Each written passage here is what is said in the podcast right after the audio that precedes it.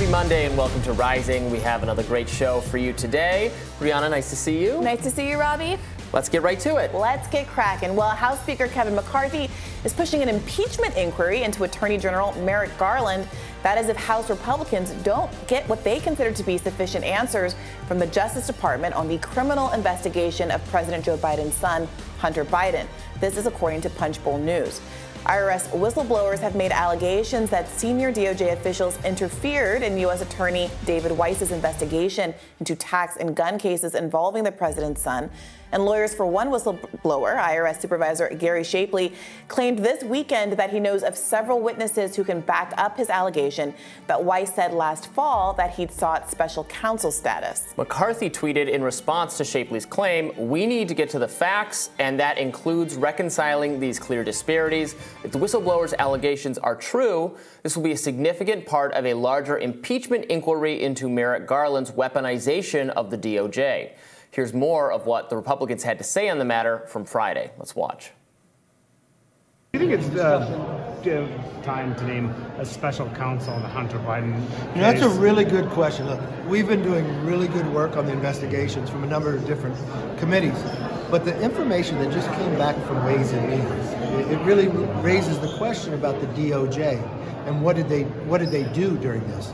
Um, did they withhold information? Did they advise him ahead of time? Did they treat him much different?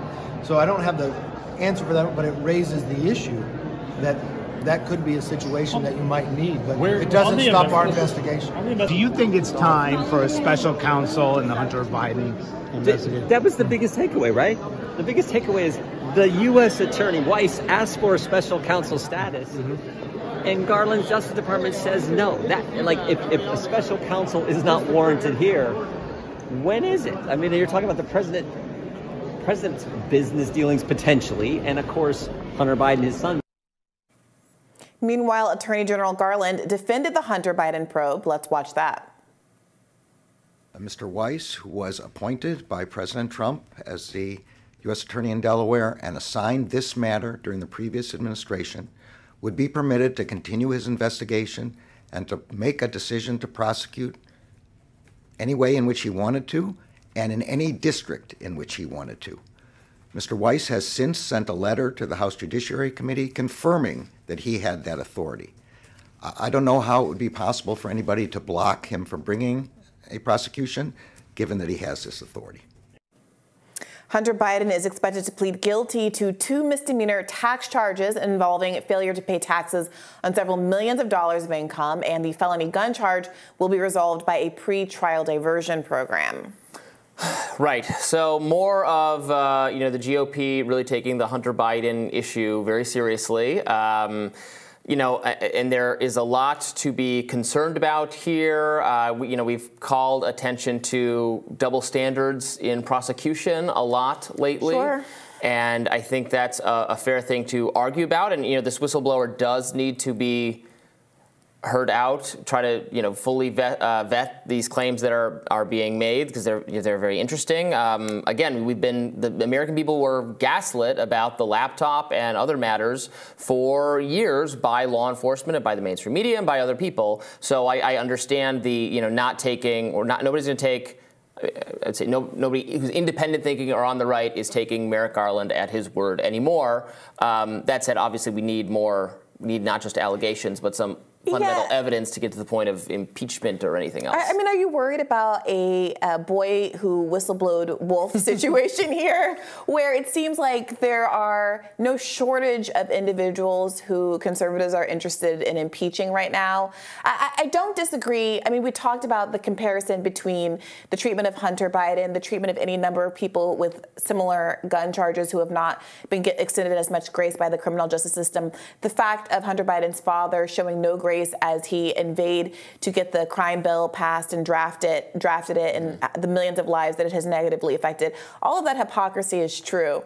But it also does seem like at a certain point there might be some public exhaustion with the sheer volume of accusations of misconduct that are coming out of the right, um, and, and not just accusations of misconduct, efforts to um, impeach people out of office at the same time that they're trying to lock down an argument that Donald Trump is being politically prosecuted and impeached unduly. I mean, it does seem to me that at a certain point, it feels like a little bit of a conflict of interest. Or do you think Republicans are perceiving it as, well, it's retribution. If you're going to keep doing these political prosecutions, well, of course, it's our right to use the full force of the justice system right back at you. I mean, some of these issues, though, you know, regardless of the politics of it or the posturing of it, are things we need to get to the bottom of. So, um, among the whistleblowers' claims, I, am this is a great article from the Washington Free Beacon, um, and they've verified or looked into more of some of these claims. But one of them is that the FBI actually, according to the whistleblower, um, had authenticated the laptop mm-hmm. a year before it was even a story. Yeah, so that which speaks to again just all those law enforcement officials who who went on to say it looks like a disinformation yeah. I- the, the, tactic. The laptop, and then, the yeah. laptop is clear. Yeah this gun and tax issue yeah. feels a little bit like a different issue. I, and I, I, mean, I, I, you know, fair enough. And they, the Democrats have to to take your point reap what they've sown in terms of public distrust and opening them up, themselves up to these kind of accusations. But what I keep seeing over and over again is Republicans ri- raising the specter of misconduct mm-hmm. and no red flags coming down the pike. So the laptop, the fact of it being taken down and the speech issue and all of that is a completely legitimate concern. The smoking gun that connects any of Hunter Biden's uh, behaviors to misconduct on the behalf of the presidency. We're still waiting for that, even after now we've had a Republican House and the ability for them to subpoena and investigate these matters as they promised to do for months. And at a certain point, at a certain point, it does start to feel less like there's a sincere investigation going on mm-hmm. and more like it's a witch hunt, only because nothing is manifesting. And that could change tomorrow if something does in fact manifest. But it does feel a little bit like a political narrative at this point that's running on steam. Shapley also says that IRS and FBI agents um, considered or wanted to search Hunter Biden's residence, the uh, the uh, and a guest house at Joe Biden's compound, but the assistant U.S. attorney Lesley Wolf uh, said that it said there was enough probable cause to support a warrant, but she questioned the optics of conducting a search of Biden mm-hmm. properties. I think there's, I mean, you know where again, you know where I'm going no with this. Question. Yeah. There's no question that the president wow. is going to get treated differently by the criminal justice system. Yeah. I mean, there's just no question about it. But, I mean, the optics of raiding Mar-a-Lago, no one cares. I guess this, this is what I'm saying. The, the Justice Department. This is why people feel again, people on the right feel like it's been weaponized.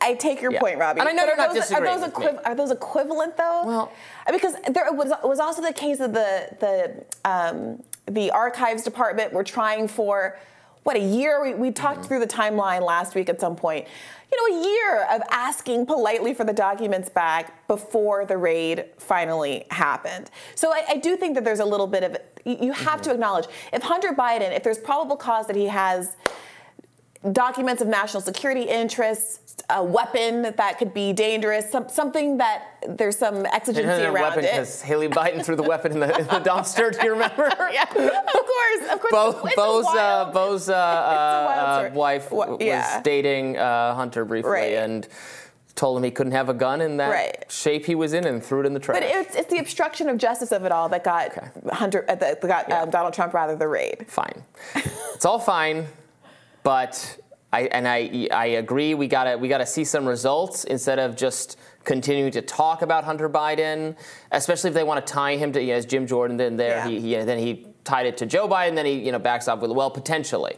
Well, yeah, let's know if it's potentially thing. not fine, but there's a lot. there's a lot here to be suspicious about. You I don't hear it in all of their statements. This like yeah. inferent, like this the implication that it's connected to Joe Biden because they know that without that it becomes I, I, you can think whatever you want about Hunter Biden. Obviously, he's a very troubled person, but it actually has nothing to do with the public interest. Right.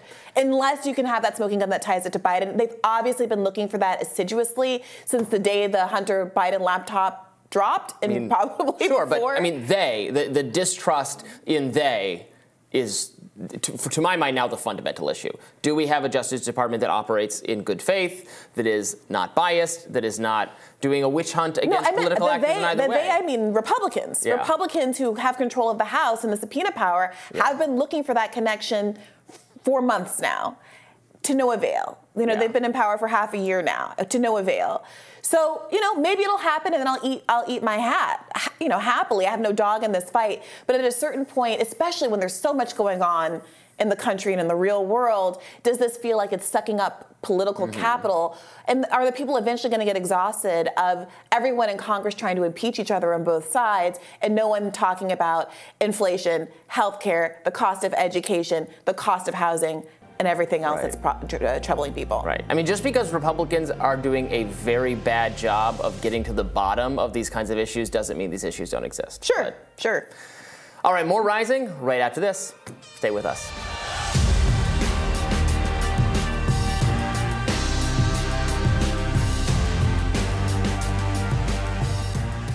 Ben Hu, the Wuhan scientist Hu was named the alleged patient zero for COVID-19, is speaking out. In an email, Hu told Science Magazine, quote, the recent news about so-called patient zero in Wuhan Institute of Virology are absolutely rumors and ridiculous, who denied that he was sick in late 2019 or that his coronavirus work led to COVID 19. Hu also wrote, I did not get sick in autumn tw- uh, 2019 and did not have COVID 19 like symptoms at the time. My colleagues and I tested for antibodies for SARS CoV 2 in early March 2020, and we were all negative. This follows a long awaited report from the Office of the Director of National Intelligence that was released Friday that says scientists at the Wuhan, Wuhan Institute of Virology did not conduct research on coronaviruses and, quote, in some cases had inadequate safety measures and had genetically engineered viruses. But the intelligence agencies said they have found nothing that tells them that work at the laboratory caused the pandemic, the New York Times writes. The report said, quote, the IC has no information, however, indicating that any WIV genetic engineering work has involved SARS-CoV-2, a close progenitor, or a backbone virus that is closely related enough to have been the source of the pandemic. In the report, the office said that all agencies of the government continue to assess that both a natural and laboratory associated origin remain plausible hypotheses to explain the first human infection. The report confirms that the Wuhan lab did not always adhere to safety protocols in studying coronaviruses. The report allegedly does not include new intelligence, but instead contains details of intelligence that the government has had for over two years, according to uh, U.S. Right to Know. Joining us now to discuss is founder of One Shared World, Jamie Metzl. Welcome, Jamie. Thank you. Happy to be here. So, what should people think? Obviously, there was um, this incredible reporting from Michael Shellenberger uh, and others about uh, being uh, being patient zero. Subsequently, it was confirmed by the Wall Street Journal's reporting. And now, I've, I've been asking this whole time: Has anyone spoke to Ben Hu? Now we know the answer. Ben Hu has spoken, and he says it wasn't me. I there's I did not have COVID, and people are pushing back against this. What should we make of it? Uh, if Ben Hu is patient zero, that would be significant. I've not yet seen evidence confirming that's the case. The Michael Shellenberger and the Wall Street Journal uh, published pieces uh, saying that sources inside the United States government had had made those uh, made those claims, and if it's true, it's significant. And, and so far, it's just not proven. Um, so, what is your response to the report uh, that you know finally came out? It delayed a, a week or so. Uh, to my mind, it was very disappointing. It doesn't, you know, it, it, it's basically a summary again of what various government agencies think, which is they don't know. But Yeah. you know, I was hoping for actually not just a summary of what they know, but like actually what they know, right? What caused, what in, raw intelligence caused the Energy Department and the FBI to make a conclusion that is different from other government agencies? That was what I was hoping to get here. Uh, we did not get that.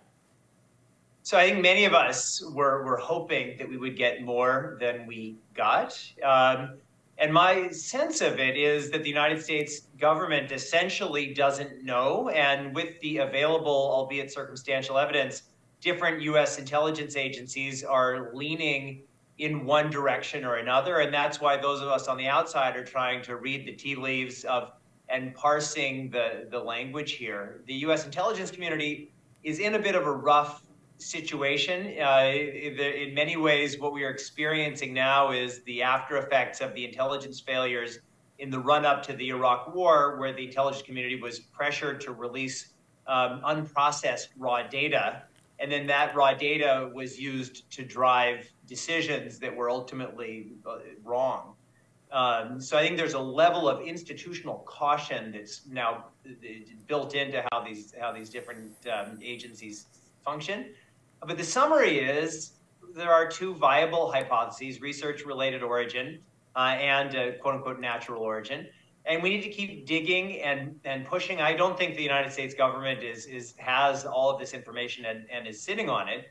Um, and I think that we we uh, we can't 20 million people are dead from this totally avoidable pandemic. We can't just move on. We need to keep digging, and we need to also keep demanding that the Chinese government end its criminal cover up, uh, which is what is, is, making it so difficult to get the kind of basic data and evidence that we would need. And if China had been more forthcoming and transparent, we would already know how this pandemic started.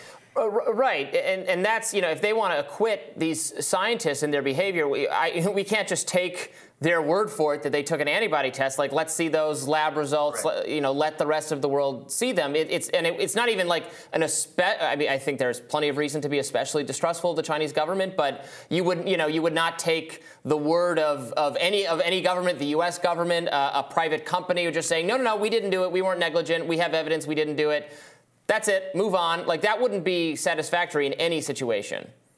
That, that's a hundred percent correct, and it's kind of preposterous uh, to even use that as evidence, which we're seeing it all, all across the media, where, where people are saying, "Well, um, they, the uh, uh, Zhengli tested everybody in her lab uh, in March of 2020, and everyone tested negative on a serology test, and that's just uh, statistically impossible based on the prevalence of COVID 19 infection in Wuhan at the time. So uh, we really need to just keep digging, and, and certainly many of us were disappointed um, by the ODNI release. Again, I don't think that, that the ODNI is engaged in some kind of cover up. Frankly, I served in the United States government. I don't think the United States government is capable of a cover up at this uh, at this scale.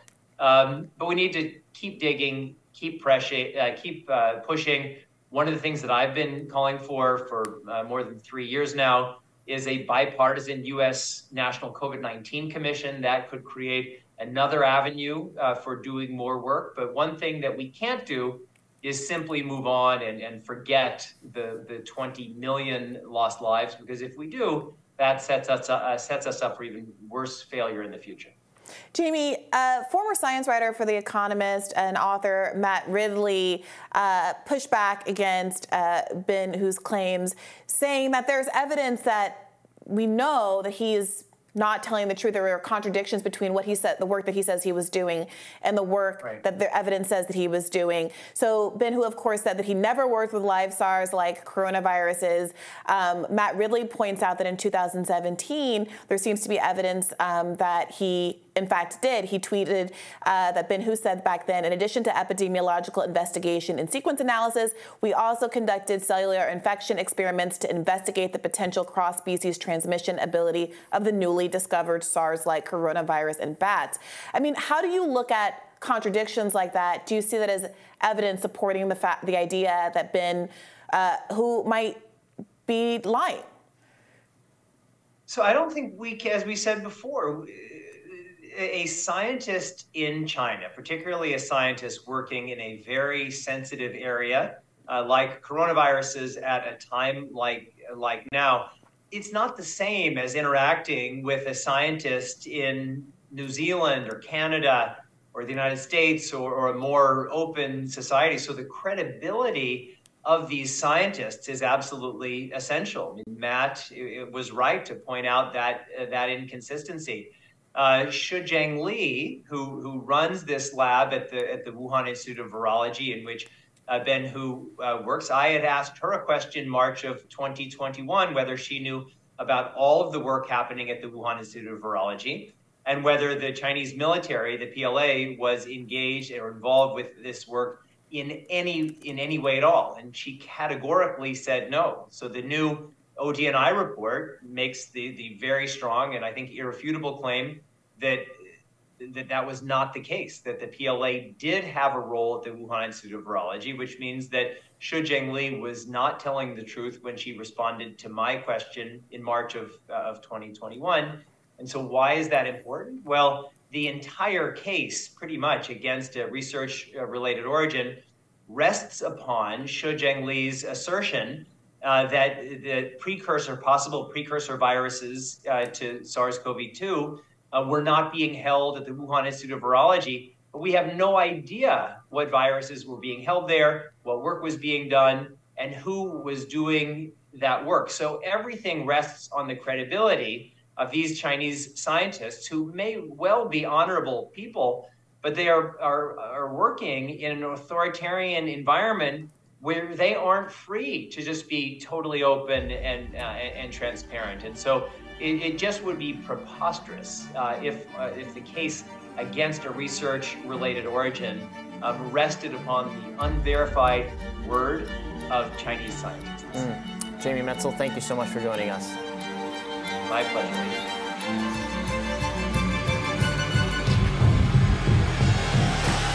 Russian President Vladimir Putin seemingly avoided a coup over the weekend. Friday, the leader of the Wagner Group, Yevgeny Prigozhin, who was also a longtime ally of Putin, launched a rebellion against the Kremlin, leading his fighters from the front lines of Ukraine on a march toward the Russian capital.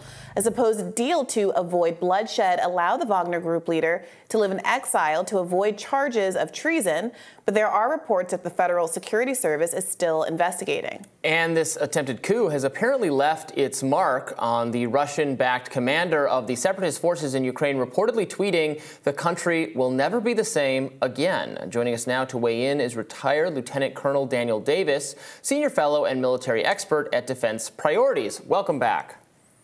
Thanks for having me, Robbie. We're so grateful to have you on because we really need your expertise here. Uh, what exactly happened, and you know what sh- should, from a from a U.S. perspective or you know perspective of wanting peace and not escalating tensions with between Russia and the U.S. Uh, what what would be the, like an outcome to hope for here?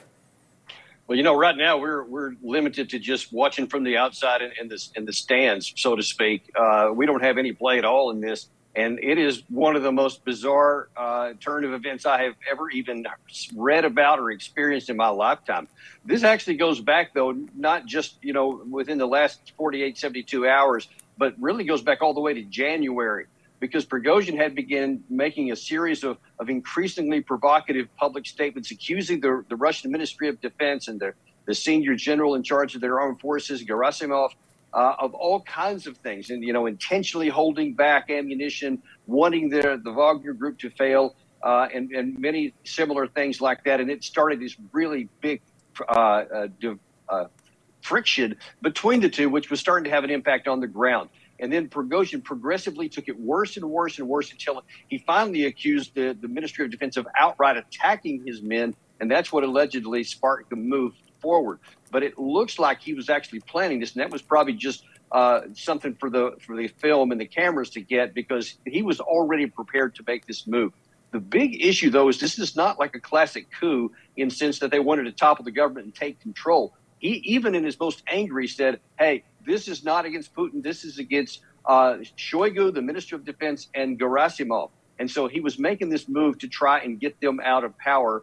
And uh, it remains to be seen what deal was actually struck behind the scenes because we still don't know much about what's actually happened. Uh, but at least from Putin's perspective, the immediate crisis has been averted but there are going to be some probably tremors and aftershocks coming hmm. following this. Yeah, I want you to unpack that a little bit more for us if you could, because the U.S. media, or many, I should say maybe liberal parts of the U.S. media were really characterizing um, the march uh, to Moscow as um, a real indictment of Putin, a threat to Putin. There was almost a cheering on of the Wagner group.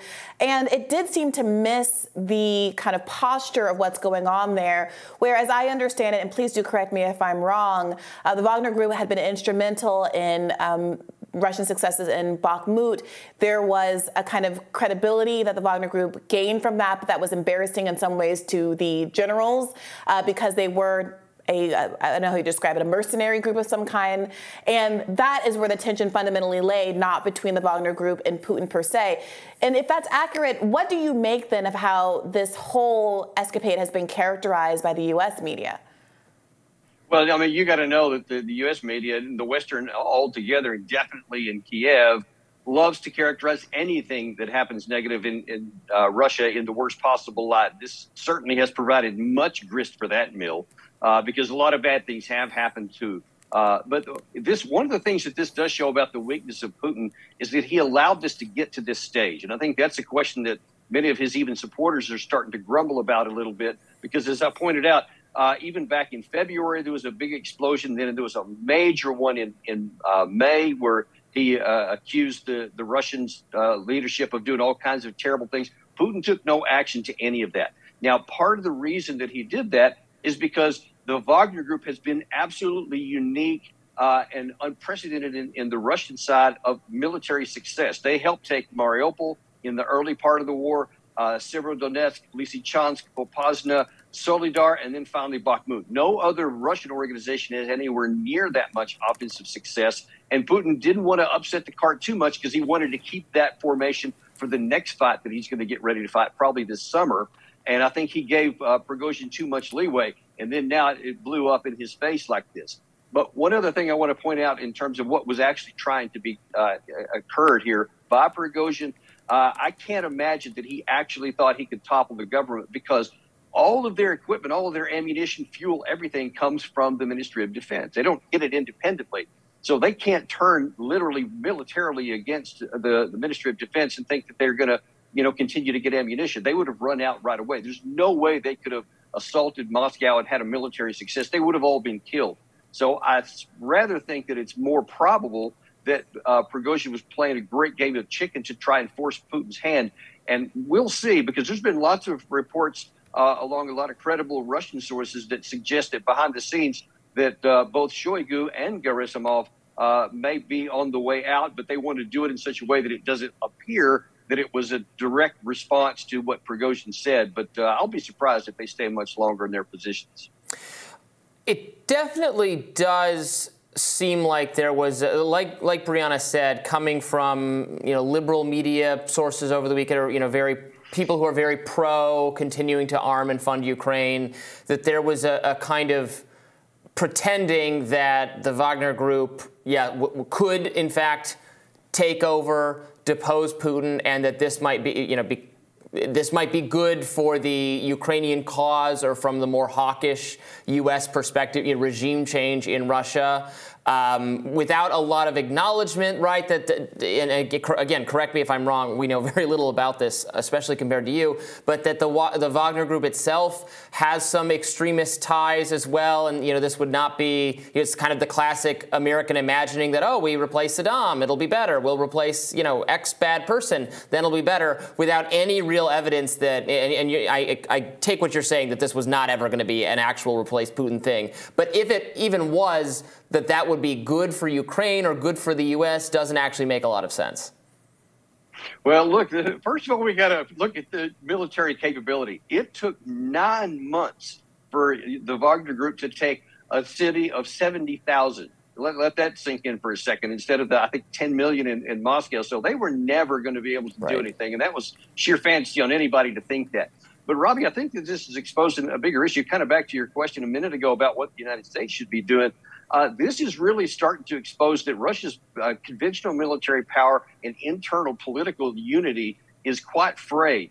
And the threat or the risk of American national interest or of NATO is much lower than anybody thought. And I, I, think that what we should do is just kind of stand back and say, hey, we're going to continue to defend every inch of NATO as our treaty obligates us to and as our long term commitments require, keep our security, but say, hey, look, it's time for the Europeans to pick up a lot more of this because mm. we see that they can handle this with their military, and it, there's no should be no need or expectation that America will always provide the front level of, of support and put all the forces and pay all the money and give all the ammunition and weapons ahead of everybody else. It is time not for us, you know, rebalancing, but uh, actually burden shifting over to safely over to our European allies. I think that it's time to start uh, realizing that we don't need to be taking the front in every kind of uh, conflict over there. That's a fascinating read because so much of what is underpinning kind of America's foreign policy um, framing in the region is the idea that Putin has these broad, lofty territorial ambitions to conquer all of Europe. And you're saying that what we should take from this is that they frankly cannot and they can barely hold down the fort at home. And that not only should we not be concerned about that, and that shouldn't be a, a motivation to uh, NATO expansion or, or what have you, but it should also cause us to take a, a lighter share of, of um, handling the defense of the rest of Europe, broadly speaking, from a military perspective. That's 100% correct. And, and look, this is not putting anybody at threat or risk. This is exposing what really many of us have been saying for a long time that Russia doesn't have the military capacity to even threaten one NATO nation, much less 31 or soon to be 32, probably. Uh, so this shows that it is very safe. European countries are completely capable of handling the security because the threat is almost non existent. Because you see, after 16 months of war, Russia has still hanging on to about 17% of Ukraine, and they haven't been able to go much more than. It's uncertain whether they will make good on their summer offensive or not. That's still to be seen. But even in that case, they might get another uh, few hundred kilometers or so within the country, and they might not get any. But the bottom line is they cannot, cannot go further. And so it is no longer required that America has to always be at the forefront of putting everything up front while our rich European allies sit back and let us do it, and they can do it. And that's what I think we need to shift to mm-hmm. what's appropriate for American economic and national security and for the Europeans to pick up their fair share. Well, this morning on CNN, former National Security Advisor John Bolton had this to say about the attempted coup and how the Biden administration should respond. Well, I think that is a possibility, but I have to say, uh, I think all of us have to avoid strenuously uh, drawing overbroad conclusions from insufficient data. And right now, we have radically insufficient information about a whole host of things, starting with the coup and attempted coup and what happened to it and, and what the future holds. I, I have my own doubts about uh, how serious this coup effort was uh, and what kind of threat it actually posed to Putin. And I have my doubts. Uh, uh it, it, clearly amounts to a weakening of Putin's position, but whether it's fatal, as some people seem to think, I have my doubts about that. We just don't know enough. And I think that's one very good reason why. Uh, the White House has done very little here, and that's a that's a position they should hold to. Hmm. So that's interesting. John Bolton is a figure I, I think we've all criticized uh, a number of times, but he, he seems there to be saying uh, basically along the lines of what you've said. Uh, I, I, was when you said John Bolton, I was almost prepared reflexively to say, "Oh, that's nonsense." But in this case, I'm like, "Wow, I agree with every word he said." I don't find myself in that position very often, but he's completely right. We don't need to do anything, don't need to take any position, and we definitely don't know a great many facts. So I'm I'm obviously all for him on this one so, can you update us just a little bit quickly now uh, about where we are, the role that uh, Belarus played in helping to unwind this, and what we expect to hear next from the Wagner Group? Yeah, you know, that's actually another part of the reason why Putin has been weakened because he was not able to solve this on his own. And, and it, Lukashenko is almost considered a joke uh, among European and, and Western leaders is, is, that he's just kind of a puppet for Putin, and Putin saved him in 2020 from an internal uh, issue in his country. Uh, but now that without uh, it's very possible that that convoy, though it could never have captured Moscow, it could have had to uh, fight a big, horrible, bloody clash with other Russians, and, and, could have just been really, really bad for for both uh, Putin himself and for the, the country as well. With Russian on Russian fighting, you know, so close to the capital uh, he seems to have prevented that and apparently did a pretty good job with that. So uh, people are going to be wondering why it took Lukashenko to do something that Putin wasn't able to, and he's going to have to answer for that one himself. But in terms of the second part about what's up for Wagner, that's what everybody's waiting to find out right now, uh, to include the Russians and the, the Ukrainians and everybody, because he's uh, Wagner has not, um, Prigozhin has not been seen since that time, and we don't know for sure where he's going, what he's going to do when he get there, what's going to happen with the Wagner group that are in Luhansk right now. Are they going to continue to fight for Russia as a unit? Are they going to just dissolve and be absorbed in the Ministry of Defense? No one knows any of those things right now. Mm. Well, according to the White House, President Joe Biden spoke with Ukrainian President Volodymyr Zelensky about the Russia rebellion, where Biden, quote, reaffirmed unwavering U.S. support, including through continued security, economic, and humanitarian aid. Thank you, Colonel Davis, for joining us. More Rising right after this.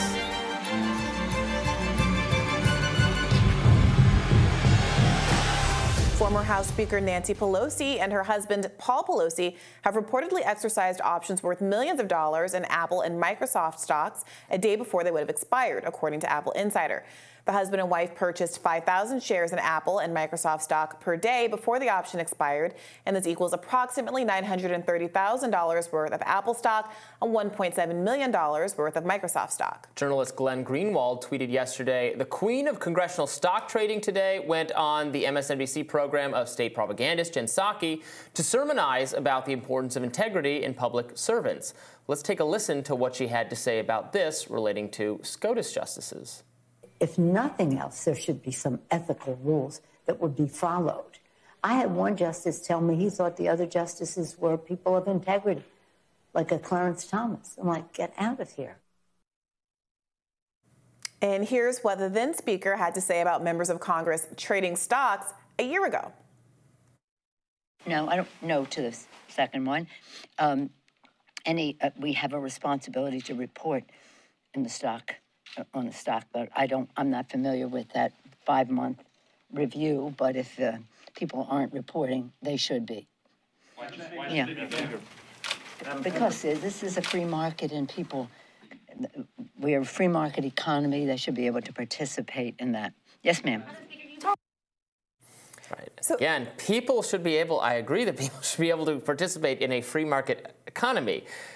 But should the people who write the rules for the stock companies also be directly participating, you know, who, who are crafting legislation around important tech issues, her and her husband, or her, or just her husband, but it is her husband, uh, investors in companies like Facebook and uh, and Nvidia, Nvidia, I never know how to say that. Have, at the same time as the Chips Act going through, you know, th- these are massive amounts of money at stake that they're directly tied into. Yeah, I mean, look, this is not a controversial issue. There is a bipartisan effort to ban congressional stock trading, which is part of why that Nancy Pelosi clip from last year was so galling and went so viral. She was asked a clear, direct question about whether or not uh, Congress members should be allowed to uh, trade stocks. And also, the reporter had set up the fact that many Congress members had violated the existing rules. Uh, uh, on trading and disclosures. And her answer was to kind of scoff at it and be really dismissive of the idea that there could be anything untoward. Now, in her mild defense here, there's no specific allegation that there's some connection between her behavior in office and this particular right. stock trade, but it's a much broader issue than that. And I think that Glenn is right to point out the hypocrisy of folks who are hand wringing and moralizing in one instance, but are unwilling to hold themselves to those same sorts of standards. Now, it is also true that what Nancy Pelosi is saying about the level of corruption in the Supreme Court is accurate and true, um, federal employees are broadly required to report gifts, and that includes Supreme Court justices. And of course, you just recently had this scandal involving um, Clarence Thomas, and now this more recent scandal involving uh, Samuel Alito, who was revealed to have taken a personal jet flight uh, with a billionaire who had a very uh, significant case before the court. There are federal reporting rules that would have required him to report. He has reported in the past $500 worth of food and gifts, but not um, this much more significant uh, gift a plane ride and a fishing trip with this billionaire who had this case before the court. And what was so scandalous about this particular event was that ProPublica had reached out to Alito and to get some questions answered in furtherance of writing this story. And instead of responding to the questions, he was allowed to write an op-ed in the uh, Wall Street Journal defending himself but he didn't defend himself by saying, I didn't violate the rules of the Supreme Court. He didn't make any references to any of the disclosure rules in the Supreme Court. He cited like definitions of words and basically said, I, I, th- I think that I'm not, like, and I'm an ethical guy, don't worry about it. So it seems very much like there's just a big club uh, and regular people aren't in it or held by those same sorts of standards. Sure. I, I, so I guess further in his defense, he says that um, they didn't discuss this case, that in fact he has no idea, he had no idea that Singer was involved in any of these cases that tangentially concern his business interests. Um, right. Well, the rule is you have to disclose have gifts, not that you have to disclose gifts when you think that the person is before the court, as he's done in the past. In fact, the ProPublica piece that eventually came out made it clear that Alito has disclosed this $500 gift, saying also, I don't think this person is going to come before the court. So Alito seems to have an awareness that the condition of disclosure isn't like believing that they're going to appear uh, before the court. And this was a much more significant gift. So this was a luxury fishing lodge that charged more than $1,000 a day. Uh, the jet, the private jet that he flew on to Alaska where this trip took place, would have cost uh, more than $100,000 one way had Alito chartered it himself. And part of Alito's defense was, well, if I didn't get on this plane, the seat would have been empty anyway, so the cost wasn't a real cost that accrued. And that's up to the public to decide if they think that they have faith in the federal judiciary accepting those kinds of gifts, which uh, led to the person who scheduled the trip. Um, winning uh, $2.4 billion uh, before the Supreme Court when the case was resolved in his favor.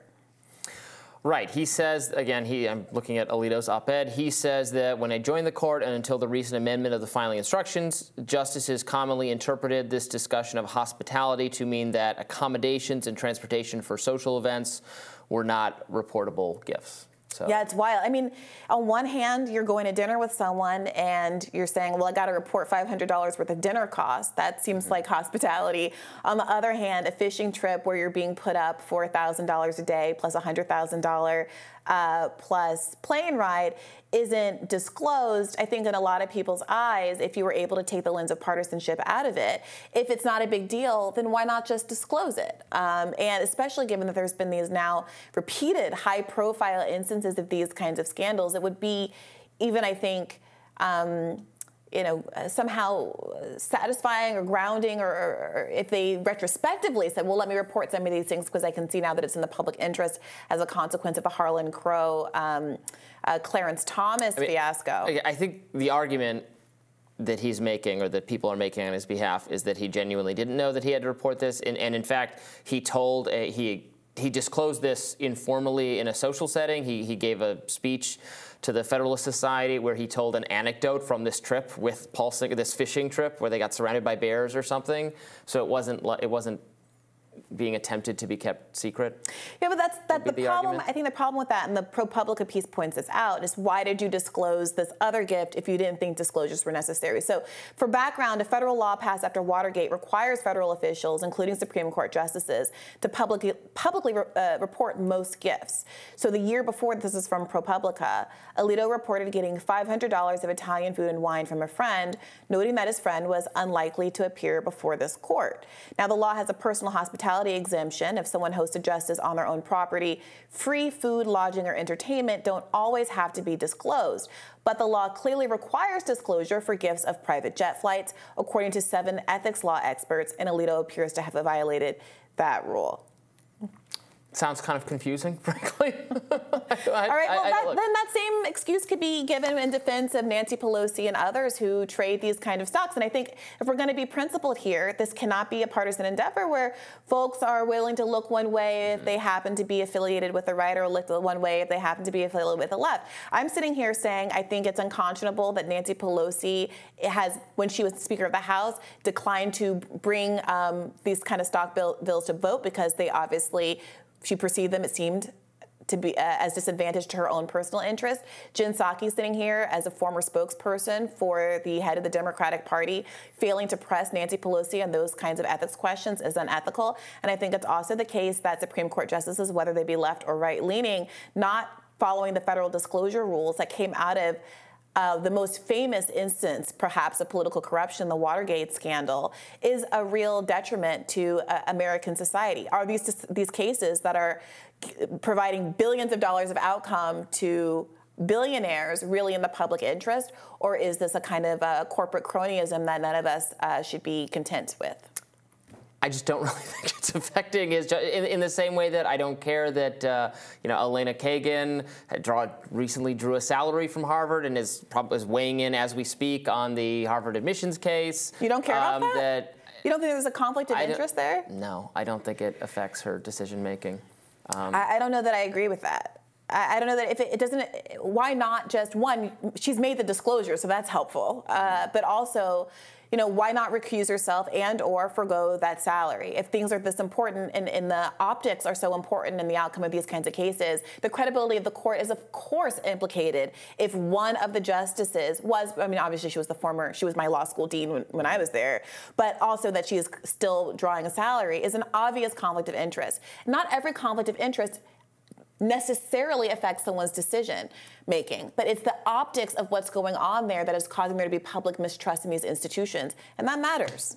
I mean, it just seems like for the Supreme Court there'd be no end to that. I mean, Ketanji Brown Jackson was appointed by Biden, so should she not weigh in on any Biden-related case? Of course not. That would be. I mean, you could say that about any of them, right? It seems it, it, it, to me it is it's fundamentally different from and not I take your point that it shouldn't just be like a partisan thing against Nancy Pelosi. There's tons of people in Congress, including many Republicans, high-profile Republicans, the Georgia Republicans, who you know got got caught and and humiliated as they deserve to be for the insider trading they were doing uh, with respect to COVID. So I, I'm not at all trying to make it just like a Democratic issue. It's not at all. There are tons of Republicans in Congress. To me, there's a it's a more direct the, the, corruption is, is more obvious. It involves them getting millions of dollars instead of the, what, what's being maligned about the Supreme Court is a bunch of kind of collegial relations around influential people. Well, I don't know. I don't have collegial relations with Alito. I'm not. I don't have the ability to sit down with him and share my view of the world. And millions of working class people around America are also not being invited on these $1,000 a day fishing trips and having apparently no influence at all on sharing their life, their concern, their priorities, and how they see the world. So if you think that it's equitable that very affluent people can get proximity to folks that are making decisions at the highest level in the United States of America, I mean, that's one person, that, that's a point of view that people can have. But I will say, I think there's a real distinction between appointments um, and providing financial incentives do I think that there, I'm very open, by the way, to the idea that Supreme Court justices should be decided by some metric other than being appointed by the sitting president. That's mm-hmm. one of the conversations that's been percolating around Supreme Court reform, and I'm very open to that, generally speaking.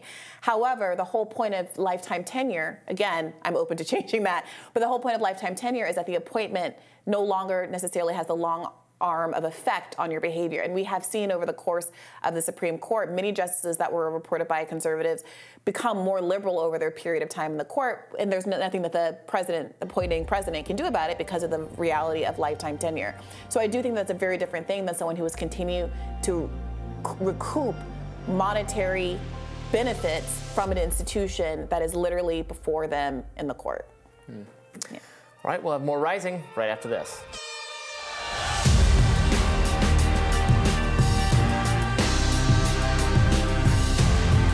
The ladies of The View had this to say about Hunter Biden and the probe. Let's watch. In Orange, it's comparisons. Well, the other thing is, it's not really a sweetheart deal. I mean, he pled guilty to two uh, misdemeanor tax violations, tax crimes, and um, and he got probation for it. He paid the taxes back, yet he was still charged. And typically, when you pay the taxes back, you don't get charged. Yeah. Um, the other That's thing like is when you return the documents. Yes, when you return they don't the documents, charge you, you for don't that because you returned them. So, Like Joe so it was actually, uh, Yeah. in my view, uh, a pretty zealous and robust um, charging document And for the long- behavior. How long was it going on? Did he say? It was going on for five, years, the investigation, years. and that's Oh, okay. all they, they are they are charging him with. They also gave him what is called a diversion program for the felony gun um, charge, and that is because he lied uh, about his drug abuse Uh-huh. when he applied for the permit. There are like millions of people that apply for permits and and lie on their gun charges, and less than I think 1% of those people are ever charged under this felony statute.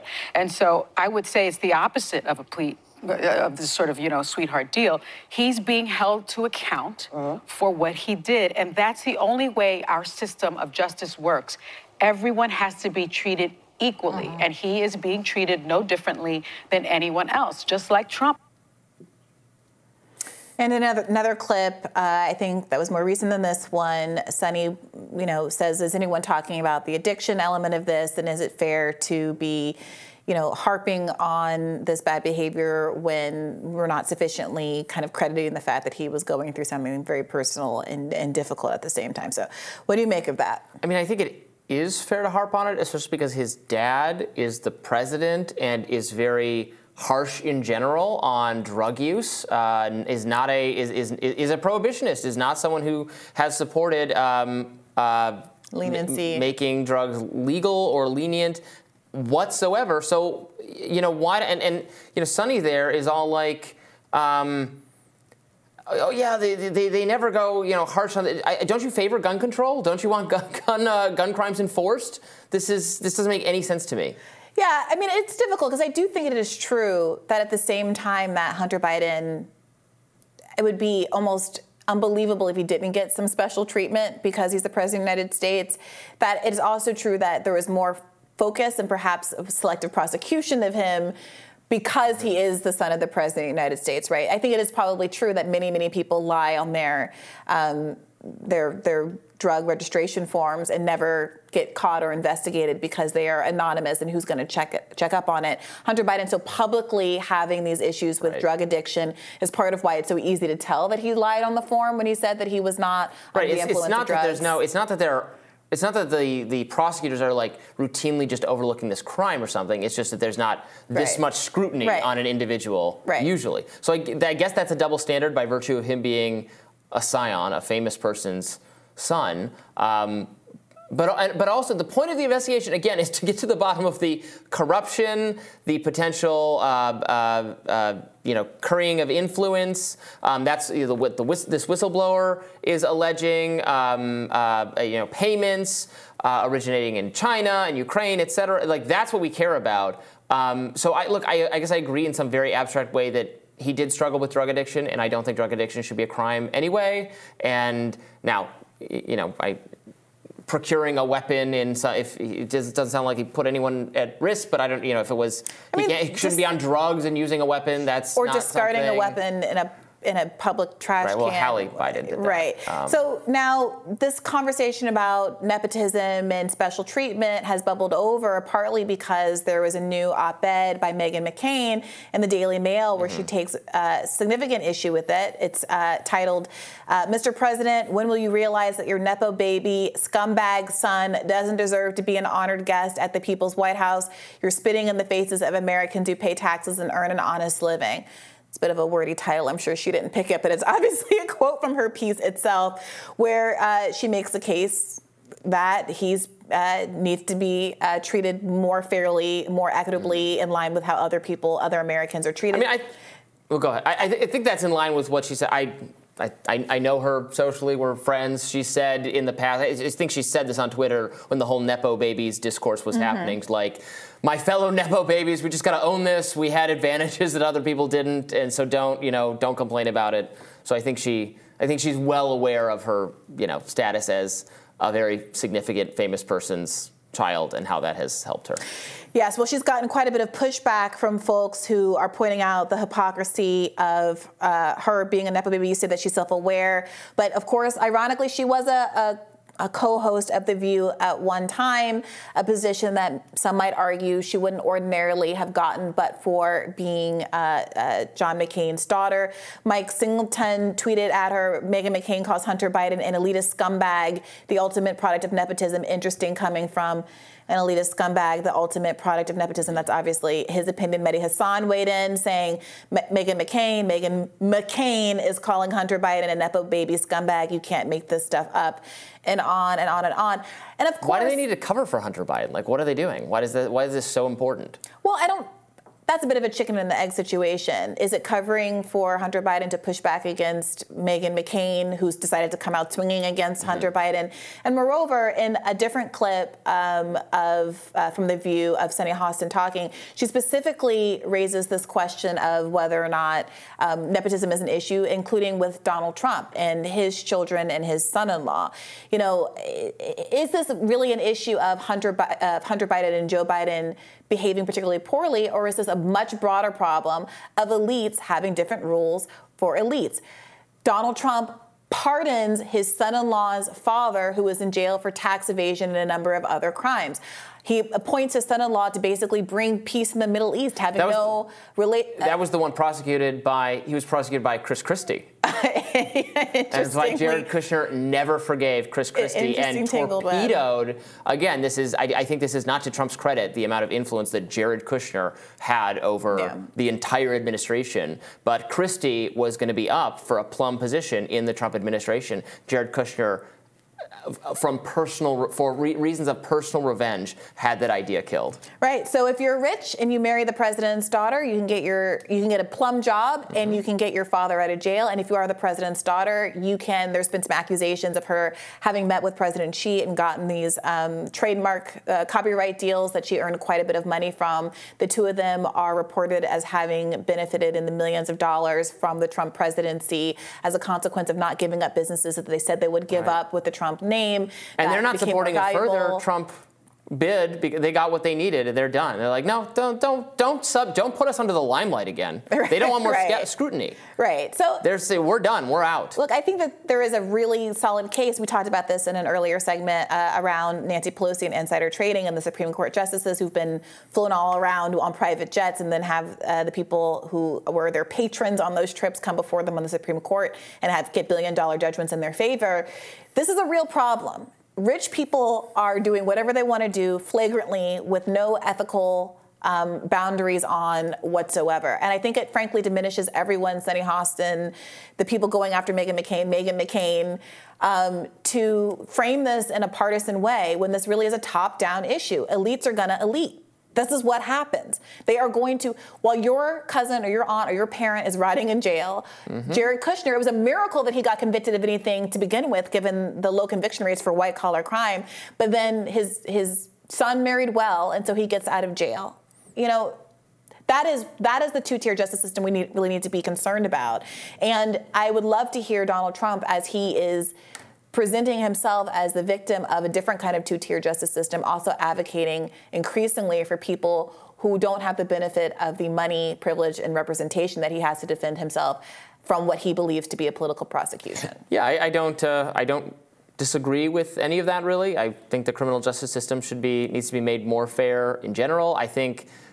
It, we should enforce laws that we have, and if you don't want to enforce those laws, those are things that probably shouldn't be laws. They're just, I would just have like have fewer laws as a libertarian uh, around all sorts of things, and and not leave it am- because the ambiguity is where the double standard comes into play, right? Is where the because well, you could charge someone, but there's this tremendous um, deference to the prosecutors and the justice system to decide uh, based on, yeah, based on it's easier to go after, you know, we'll talk about how the IRS agents pay far more attention to the low level people who are easy to prosecute than the wealthy people who will, you know, kick and scream and cry as they're being carted, off. So make it simple and enforce what you're going to enforce, and that's the way to proceed. Yeah, unfortunately, But I wouldn't like all this drug stuff. I think should be legal. So all what Trump stuff. the, the drug stuff. Oh, yes, yes. I think Actually, RFK Jr. I saw the other day. Not to you know. Uh, put him into every conversation we have, but I was surprised. I genuinely didn't know his uh, his thoughts on this. Um, he said that. Wait, I liked this tweet, so I can find it again. Um, oh, so he's actually he was taking aim at Ron DeSantis. He said. Uh, maybe we should have done a whole segment on this. De- this is a tweet from RFK Jr. He says DeSantis' opposition to marijuana decriminalization is wrong. I will decriminalize cannabis at the federal level. Current situation with contradictory state and federal laws is absurd. States should be able to decide without federal interference. Yeah, that's a great Perfect tweet. statement. It's a great stance. It's worth noting that all left candidates support that. Uh, Bernie did, Marianne Williamson did, and Cornel West all do as well. Sure, our libertarian candidates do as well, but not not President Biden Not and President not Biden, many of the. Republicans running uh, on the GOP side. Absolutely. Very, very sad. Get with the program, people. More rising right after this. Stop the presses because the coveted Rob Schneider endorsement is in. That's right, the Deuce Bigalow, male gigolo star, has weighed in as in, is endorsing Robert F. Kennedy Jr. for president. The actor tweeted, inspiring, hopeful, courageous, most importantly, like his father, compassionate. It's my honor to support RFK Jr. Here's a recent interview between Jimmy Dore and Schneider where they spoke on the controversial Joe Rogan interview with RFK Jr. and his calls for Dr. Peter Hotez to debate Kennedy on the issue of vaccines. Uh, let's watch.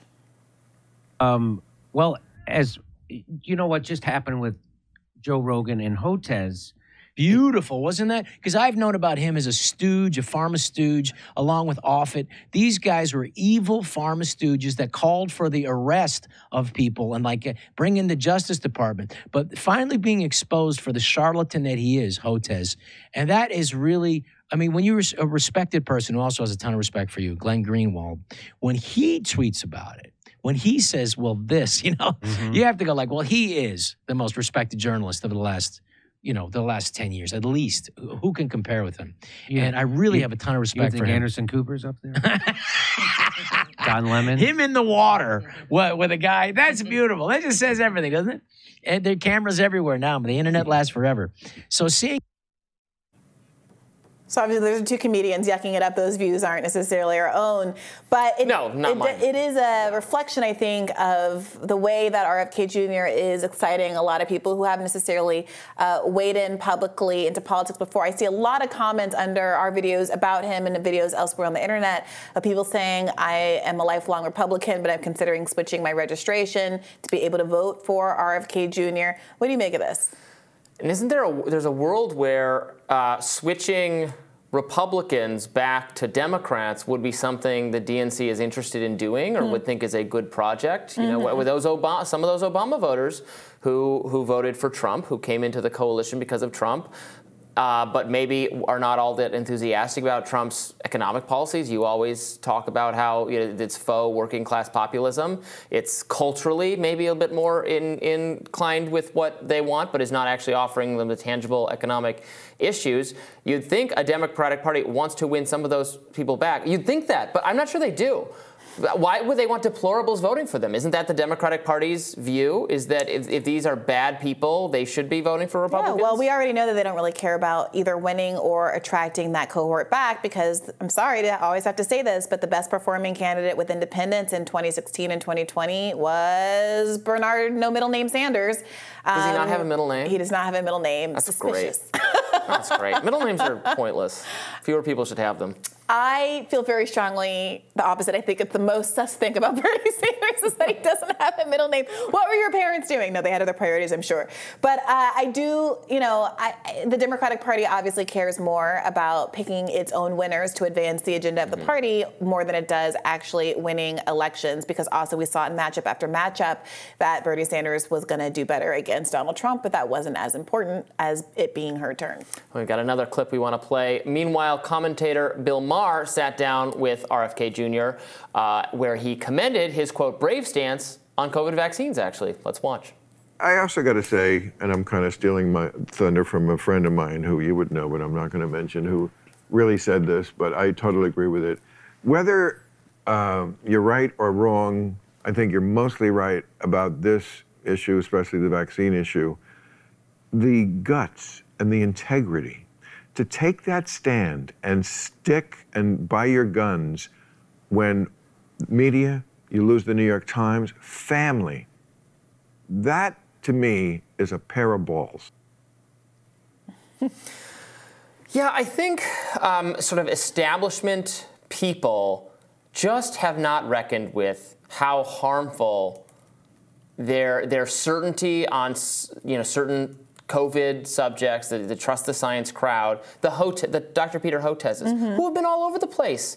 You know, we found, um, you know, when it was when it was Trump in charge still, he was hesitant about, you know, don't trust the Trump vaccine. He was one of those people. And then when you have to take a vaccine or you're killing everyone, became part of the establishment personality, he pivoted to that.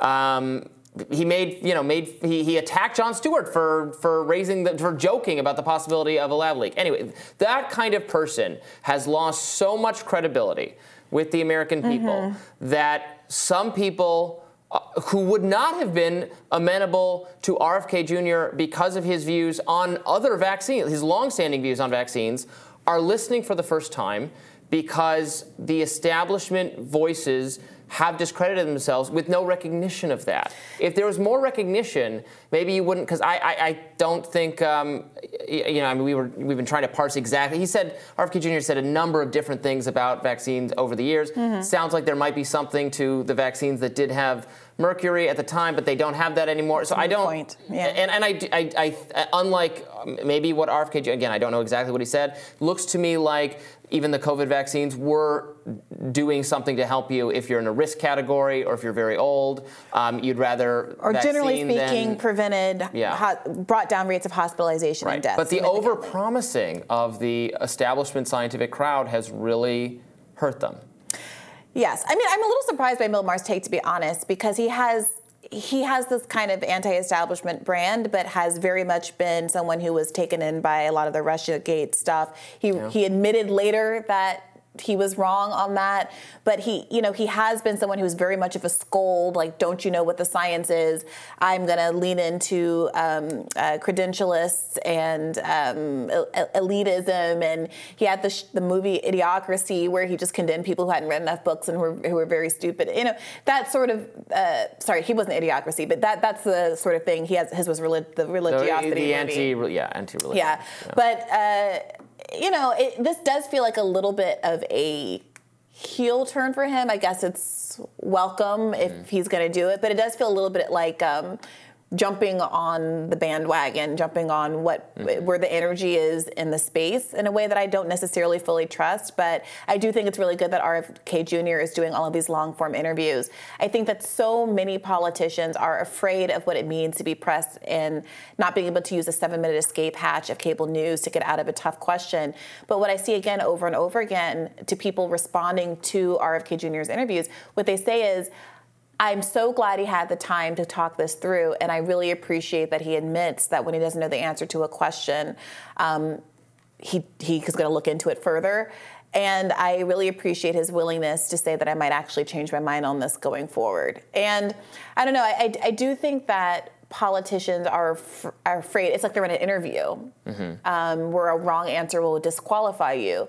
When it's not quite like that, you have the opportunity when you're running for president to get way more than one hearing that you would get in an interview context, uh, in a job interview context. And people really appreciate your willingness to learn and grow over the course of that process. So he did this long. There's a long profile of him in the Atlantic. Uh, he's interviewed in it throughout, um, and uh, you know he talks about how he feels he's been misrepresented by mainstream people. And the author of the Atlantic piece says, "Are you worried I'm going to misrepresent what you're saying?" And he he says basically yes. Mm-hmm. Not that he, he says I think you're going to get my quotes accurate and everything. I think you're going to find some way to contextualize it where it's not Mhm. quite what I mean or it's not accurate. Mhm. And then so the Atlantic guy says, "Well, why are you bothering to talk to me?" And he says.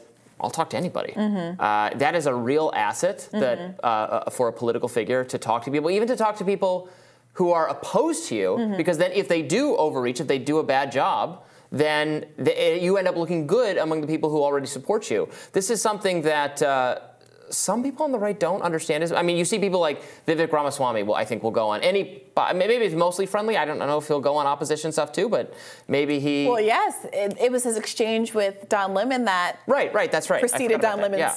firing. Exactly. So uh, now, but DeSantis, and I don't think this is good for him, has been uh, he'll do um, oppositional kind of appearances for like for Florida media or you know mainstream Florida channels. Um, but has been not so keen to wade into the arena nationally with people he doesn't like, and I think it's holding him back. Yeah. So DeSantis is tough because while I do think, generally speaking, it's good advice to do the interview, Ro Khanna is one of these. He's pretty much the only progressive elected who will submit to being interviewed by independent progressive Mm-hmm. Mhm. media personalities. Often those interviews are very contentious. Often my interviews with him are very contentious, but he, he Yeah, keeps coming he's back. A glutton for punishment. I, I have been astonished his willingness to be interviewed by you.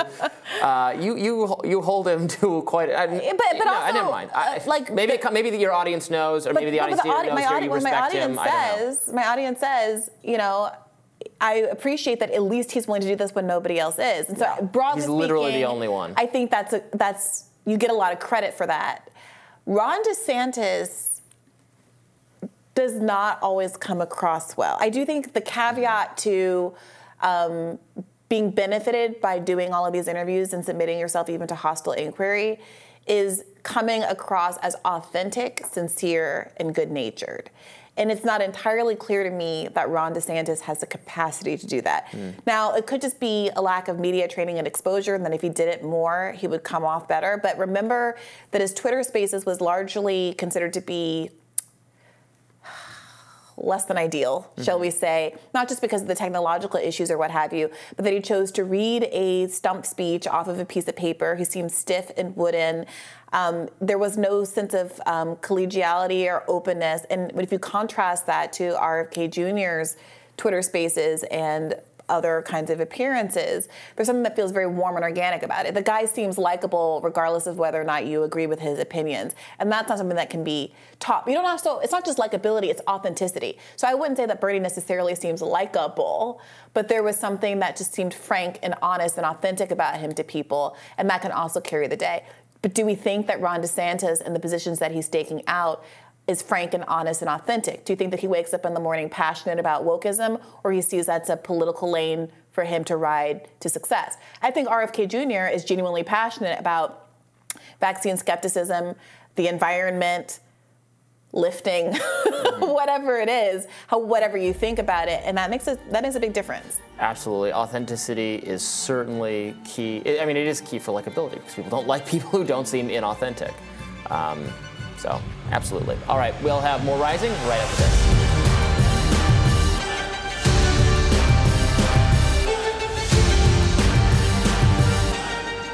Robert F. Kennedy Jr. is getting in shape to debate President Joe Biden, literally. Let's watch. Okay. Let's go.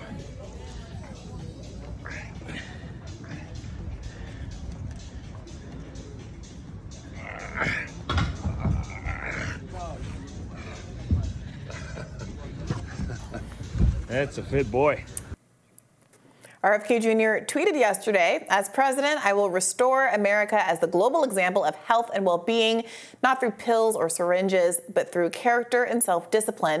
And I will continue to walk the walk and lead by example. Americans gained an average of 29 pounds during the COVID lockdowns. I will help turn this around by encouraging our citizens to exercise, eat well, and fortify their immune systems by removing harmful chemicals from our food.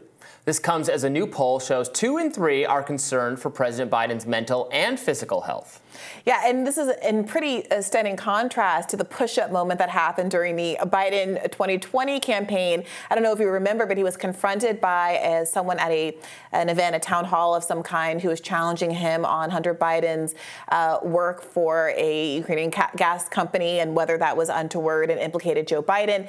And Joe Biden hit back by, in part, challenge, challenging him to a push up competition. I think we have that clip as well. Let him go. Look, the reason I'm running is because I've been around a long time and I know more than most people know. And I can get things done. That's why I'm running. And you want to check my shape on it, let's do push-ups together here, man. Let's do, let's run. Let's do whatever you want to do. Let's take a 92 step. So at the time, people, some people criticized him by saying that kind of machismo, challenging people to push-up contests, saying "listen, fat" wasn't exactly presidential or what we wanted from candidates. What what what is going on here? Where is this a heel turn where we're now celebrating? So many people are celebrating RFK Jr. What's going on here? I mean, so at first we just have to like we just have to be honest. He looks very good for his age. He He's in great. incredible shape. Um, I don't know what his routine is, if it's just working out or what you know what the deal is, but. I would love to be in good shape when I'm that age, so good for him. I, Sure. That doesn't affect who I would vote for or support in any way whatsoever. You don't have a lifting put- litmus test for your presidents. no, and if people put any stock in who could beat who up or do more push-ups in anything but the most like philosophical, again, oh, who would win in a fight? I love having those kinds of, uh, you know, pretend philosophical. So you're not going to watch but- Zuckerberg versus Musk either. Yeah, well, that's what I was c- coming to. Today. What, what is this moment where we're just, you know, challenging people to fight or something? Yeah, look, it feels sort of regressive. I, I think that we can live in a world where we fine, appreciate the physical fitness and health and well-being of presidential candidates, while not making it somehow a weird attribute to their ability to being a good president of the United States. I mean, and, but RFK there didn't say it. He, you know, he said I'm getting in good shape and showed some videos. don't he didn't. It wasn't a, a confrontational. Actually, Sure. it wasn't nearly as confrontational as Joe Biden's own I remarks agree. to what a random town hall participant. I agree. I think Biden's were actively problematic, and Yes. RFK Jr.'s is a neutral good. yes, Um, agreed. But I mean, uh, there is a. I saw. I did see some conversation happening about what this means for you know female candidates, for instance, if we're in this world where we're there's this kind of boys club atmosphere where Elon Musk is having uh, RFK Jr. on, and he says he'll have any candidate on, but has ignored Marianne Williamson's taking him up on that request.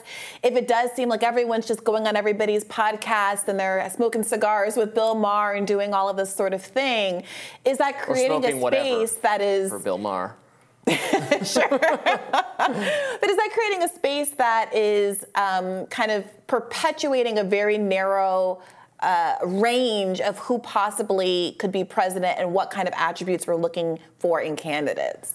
I, I guess, which is uh, just to be again to be clear, it, it's the views of the candidates that matter to me and should matter to everyone. Um, I don't want COVID mandates and lockdowns, and I want a more sane foreign policy. And I want some economic things that you probably don't agree with. and I'm going to support whoever is most in line with those things, regardless of how many push-ups they do or what they smoke or whoever. Robbie, it doesn't matter. We know that you're not necessarily everyone. And the, the kind of do I want to have a beer with them metric has long been something that's bandied about when discussing whether or not folks are going to come out and vote for a given candidate. and I do think there's something our- approachable and likable Then why does about the candidate who gets to the again? We had Hillary and Trump, two of the most just universally reviled people as our candidates, and then Joe Biden and Trump, which is not if, if it's an improvement over Hillary Trump, it wasn't by very much. Yeah, but look at the 2016 uh, Republican field. Name one person you would rather have a drink with in that group over Donald Trump. I don't have a drink with Donald. Donald Trump doesn't drink.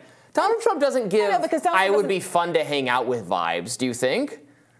You know, tell me in the comments if you disagree, people. If if you if there are people out there who like, I, obviously there are people out there who worship Trump, but I don't know if it's a I could see myself hanging out with him kind of worship. I Maybe I'm wrong. Tell me if you get my- disagree. get, get myself in trouble. But if my options are having a dinner with Donald Trump versus Carly Fiorina or uh, Ben Carson or Chris Christie or Jeb Bush or whomever else was Nikki Haley, whoever else was in the running back in is- 20. I'm, I, I'm going to come off like a weird never Trumper, anti Trumper. I would rather have dinner with any of those people. Are you serious? For sure. There is there is a zero percent chance I mean, I guess that for the dinner with Trump would not be entertainment deeply value- entertaining. Well, I, when he when he gives a speech, he is. When he like, I don't know if he's.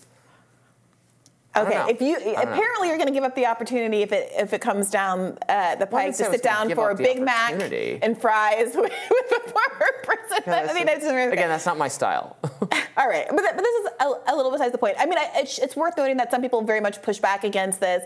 Some people were saying that he wasn't actually lifting very much at all. One viral tweet um, by author Olufemi O. Taiwo said, "Seeing this tweet about a steroid user doing less than a plate for eight struggle reps has finally convinced me that there's a crisis of masculinity. We must make America lift again." There were some people making the allegation that his fitness was the result of steroid use as opposed to actually working out, and they used as evidence the fact that he wasn't lifting apparently very much or doing very many reps. RFK Jr. did respond at one point saying uh, that he was at the end of his rep cycle for push-ups at least, and that he can do many more a than classic. That's a classic. When you, when you come into the, the kitchen before the show and I'm doing like, 999, nah, nah, 1,000. I mean, it does Yeah. look. I do wonder about what the popularity of this sort of thing says about our ideas about masculinity, broadly speaking, in a way that it's not RFK Jr.'s fault as, Mm-hmm. at all, but why this sort of thing goes so popular, uh, goes so viral, whereas you know, other attributes that I think I would like to see in a presidential candidate, like, I don't know, emotional maturity, sensitivity, perhaps spirituality, are not valued in those same sorts of ways, or at least by the people who are platforming uh, presidents. And, and I think that's going to have a long term effect. But mm, Joe Rogan cares about fitness and yeah. fighting and things like that. I mean, you can care about those things in a totally healthy way, right? There are Cor- healthy Cornel ways West has got to get rid of that, masculinity. that that suit, that penguin suit, and put on put on some well, you workout can't, but you know, you can't. You, you can't be inauthentic. I mean, it's it's authentic when it comes from a Joe Rogan and Joe Rogan type people, and there's an you know an authentic. Like if I started trying to preach on this show about you know working out and body, like no one would believe it coming from me. So it Yeah, has so to be. And I do work out. I work out every morning. Let, us talk about that because not you're working out every morning, but this idea that there are spaces that, of course, would validate different kinds of personalities, right? Different different focuses Yeah. that are not just working out. But let's say uh, candidates spend a lot of time in the Oprah universe or the B- Brene Brown universe Mm-hmm. or some of these more gender female coded or sensitive or spiritual, mystical, whatever you want to call them, places. I, I think that what we have we know I don't think we know that candidates have been actually stigmatized for living in those spaces, being proximate to those spaces, even though those spaces are very very popular. So it, you know Marianne Williamson in particular comes out of you know was uh, the Oprah universe. She doesn't like to be described as Oprah's spiritual advisor, but she has been described as that in the past. Um, Dr. Oz similarly did not seem to be benefited from that by that relationship in the least in his uh, run for Senate. And so it, it, it is interesting that it almost feels like some people have to forego the platform um, that they came up on. They have to forego the reach that can come from those kinds of platforms because they're not they're not broadly acceptable or seen as a net value in a broader realm outside of that. Whereas some of these things like fitness seem to have broader mm-hmm. social traction. And, or at least in the, the by the according to the people who are running politics or Yeah, I mean, but it depends what you did in that space. Like Dr. Oz, for instance, I, I think he gave a lot of bad diet, et cetera, advice. Sure. I mean, some, and I was some not people a huge. would, some people would say the same thing about RFK Jr. or Joe Rogan. Right. I mean, that's the criticism they get, right? right?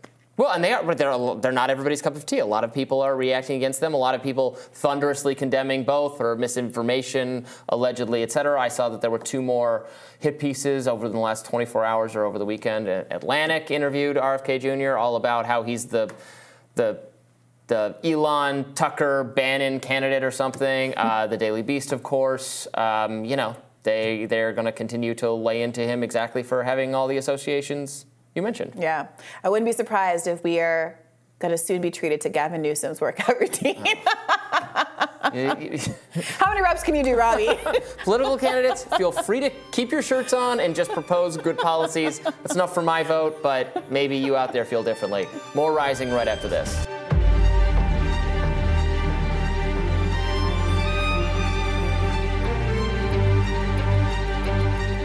There may have been another UFO sighting in Middletown, Ohio, according to reporting by the Daily Caller. A rotating green light was seen by multiple people last week.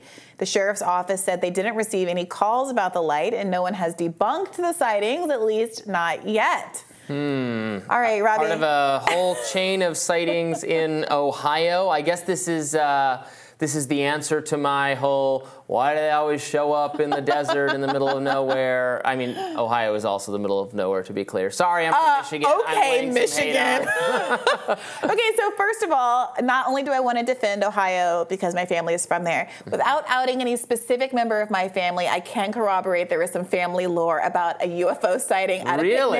picnic in the 1970s in a park in Cleveland. I'll Hmm. say no more because I don't want to. Oh, that's where I crashed in my ship when I came to uh, when I came to Earth. But look, no, I, we had that really great interview um, with a uh, Harvard scientist last week who was on a, a boat in the ocean investigating a um, interstellar object that had hit Earth that he thinks could corroborate or could be evidence of life.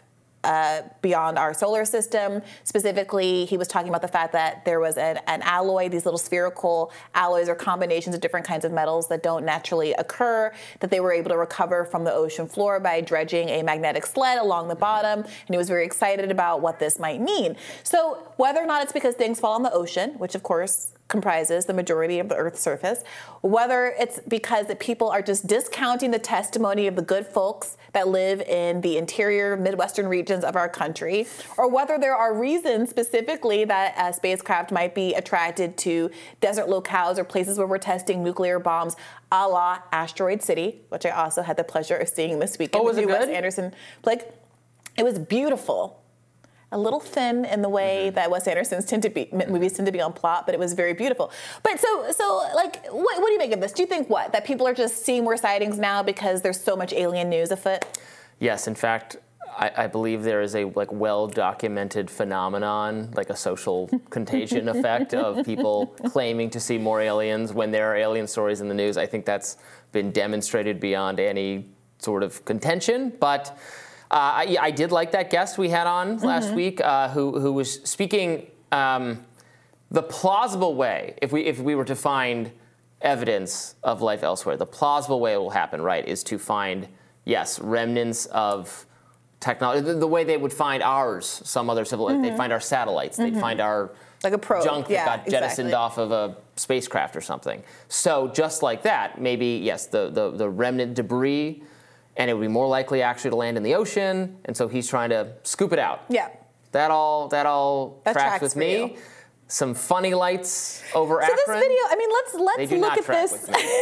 let's look at this this video more closely. So one individual who saw it, the, the person who managed to capture the video, um, described his initial reaction as a mix of fear and fascination, exclaiming, "I instantly thought like we're under attack by aliens. It was scary."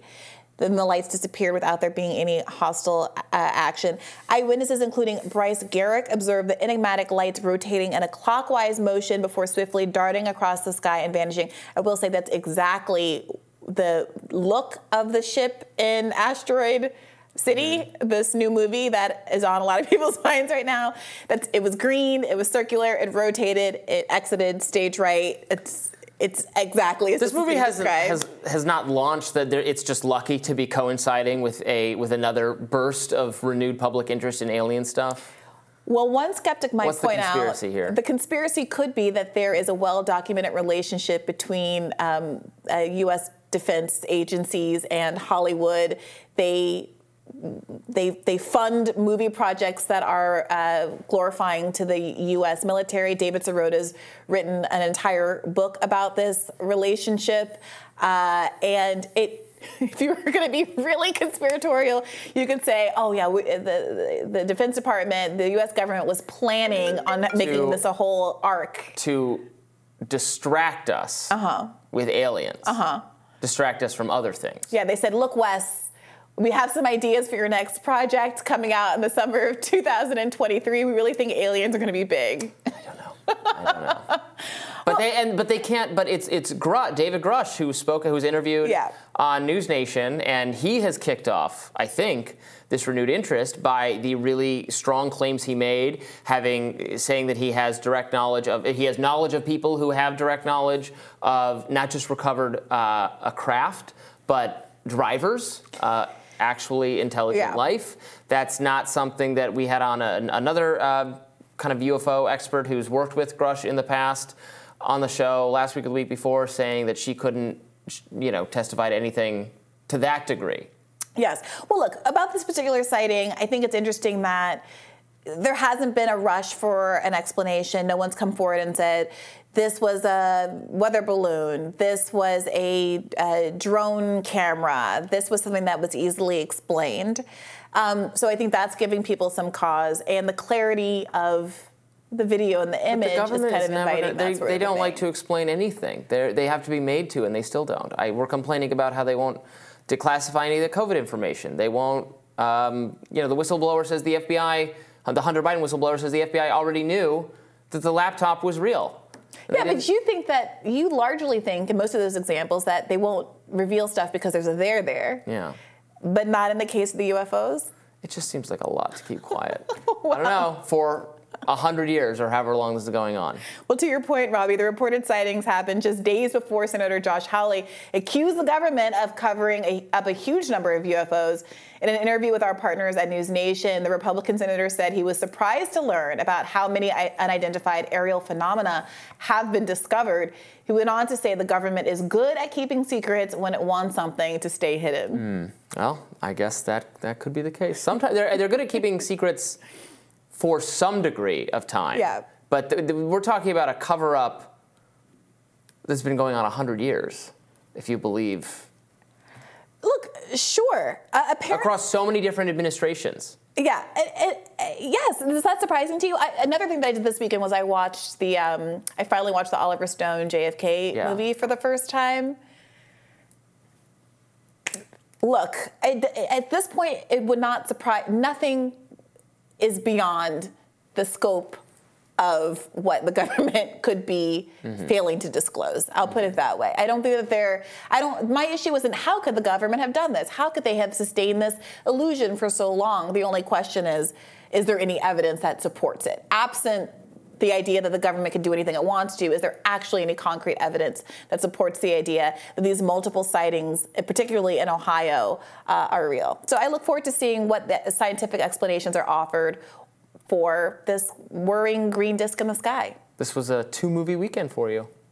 you Oh, I watched and- many more movies than that, but I won't be disclosing. That's okay. I played, as promised, a thousand hours of Zelda, and I did Dungeons and Dragons. Okay, tomorrow on Rising, we will be back with more news to share with you, and we hope you are back as well. Be sure to like, share, and subscribe so you never miss any content. And for those of you who like to listen while you're on the go, we are now available anywhere you listen to podcasts. See you tomorrow. Bye bye.